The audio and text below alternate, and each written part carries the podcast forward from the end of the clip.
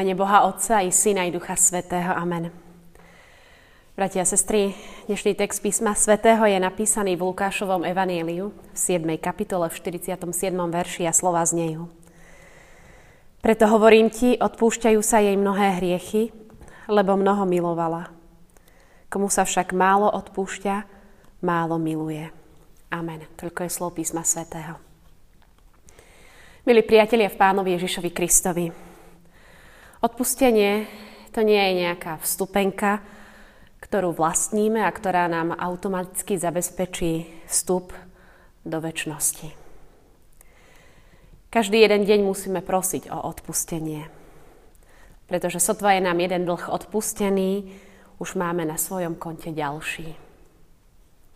Náš život je neustále padanie na kolená pred Bohom v prozbe o odpustenie – a je, že to aj trvalá snaha svojou láskou napodobňovať tú lásku Božiu, ktorá je nemerateľná. Dnešné slova z Lukášovho Evanielia 7. kapitoly sú z príbehu o žene hriešnici, ktorá prichádza za pánom Ježišom Kristom do domu Šimona.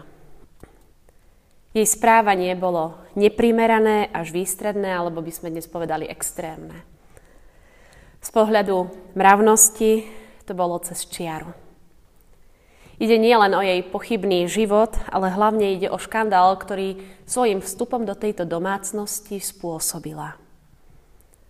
Votrela sa do cudzieho domu bez pozvania. V hystérii a s plačom sa vrhla k Ježišovým nohám, umývala mu ich svojimi slzami, utierala svojimi rozpustenými vlasmi boskávala Ježišovi nohy a vzácnými masťami ich mazala. A zaujímavé je to, že pravdepodobne na tieto masti si zarobila svojim zavrhnutia hodným remeslom.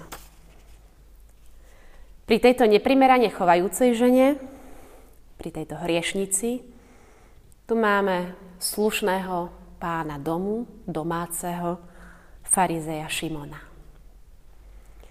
Bol farizeom, ktorý sa poctivo snažil dodržiavať Mojžišov zákon. A rôznymi spôsobmi si ho dobrovoľne aj sprísňoval. Šimon si pána Ježiša Krista k sebe pozval na večeru. Pravdepodobne ho chcel osobne spoznať, pretože odsunul predsudky o Kristovi nabok, nedal na reči okolitých ľudí, ale chcel sa o ňom dozvedieť čo najviac. A možno chcel byť aj zdvorilý k nejakému potulnému učiteľovi a chcel ukázať svoju, svoju pohostinnosť. A práve tieto dva svety, jeden reprezentovaný hriešnicou a druhý farizejom Šimonom, sa dostávajú do stretu. Nastáva trápna chvíľa. Farizej chce zachovať si etiketu a slušnosť a tak ženu nevyhadzuje zo svojho domu, aj keď má na to právo. Možno si myslí, že sám Ježiš ju pošle preč, keď zistí, kto to je. No Ježiš si užíva správanie tejto ženy a príjma to, čo robí. Čaká na reakciu ľudí, ale ani samotný farizej si nevie rady. Možno si hovorí, ako to môže Ježiš dopustiť a dovolí tejto žene boskávať mu nohy. Oj, keby vedel, aká je ona nemravnica, známa v celom šírom okolí, určite by ju poslal preč. Ale on to asi nevie. Asi nie je ten známy prorok. A všetko je naivne dovolí. Šimon vôbec nerastá s tým, že by Ježiš vedel, o koho skutočne ide. Že je to prostitútka a napriek tomu ju nechal konať tak, ako konala. Preto farizejovi Ježiš otvára oči jednoduchým podobenstvom. Ježiš nezľahčuje vínu tejto ženy a ani neznižuje Šimonovú mravnosť. Oboch hriešnicu i farizeja vidí pred Bohom ako dlžníkov. Určite jeden menší a druhý desaťnásobne väčší. Ježiš nezastáva presvedčenie, že všetci sme rovnakí hriešnici. Ale obom odpúšťa. A čo sa stane, keď Boh obom odpustí? Hriešnemu farizejovi a tiež hriešnej žene? Obaja prežívajú radosť a obidvaja milujú Boha za to, čo pre nich robí. Ale ten prvý logicky menej, pretože celkom to jeho správanie je vzorné a odpustením mu zo srdca nespadne tak veľký kameň, ako tej žene hriešnici. A určite má aj menej dôvodov vďačnosti. Zatiaľ, čo hriešnica miluje Boha bezhranične, pretože jej bezhranične odpúšťa. Ich rozdielná vďačnosť, ich rozdielná radosť ich rozdielna láska sa potom prejaví aj na vonok. Tak ako bola žena extrémne hriešna, tak bude extrémne aj dávať najavo, že Boh ju prijal. Aj takú, aká je, s celým jej pokazaným životom a dostala novú šancu na nápravu. To je ten prameň toho neprimeraného extrémneho správania. Ako by mohlo byť primerané jej správanie, veď od Boha toľko dostala. Je tým všetkým tak zahltená, že ani nevie povedať slova, nevie ich inak vyjadriť len gestami. Gestom pokory a radosti a zároveň gestom, ktoré ukazuje na úľavu, nadšenie a neberie ohľad na nejakú etiketu, na spoločenstvo tých ľudí, ktorí tam sedeli. Naopak Šimon v porovnaní s touto ženou vystupuje dosť chladno. Skôr vidíme z jeho strany odmeranosť. Ukáže sa, že Ježiš mu nestojí ani za to, aby sa s ním srdečne zvítal, aby mu podľa zvyku dal vodu k umytiu nôh a ešte na znamenie pohostinnosti ho potrel olejom. Naopak žena toto všetko urobila a ešte viac – svoju lásku ku Kristovi vedie až do krajnosti.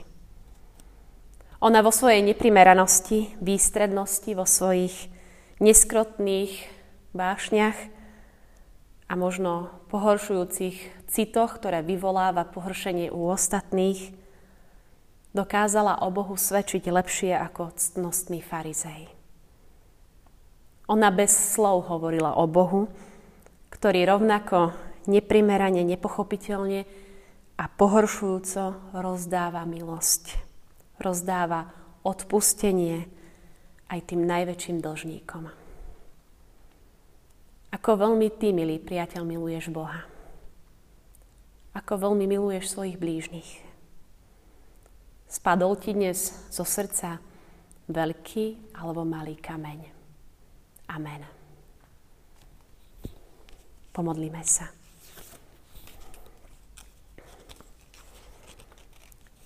Nebeský, láskavý náš Pane. Ďakujeme Ti, že Ty nás miluješ. A miluješ nás takých, akí sme. Či sme väčší alebo menší hriešnici, predsa nám ponúkaš odpustenie a novú milosť.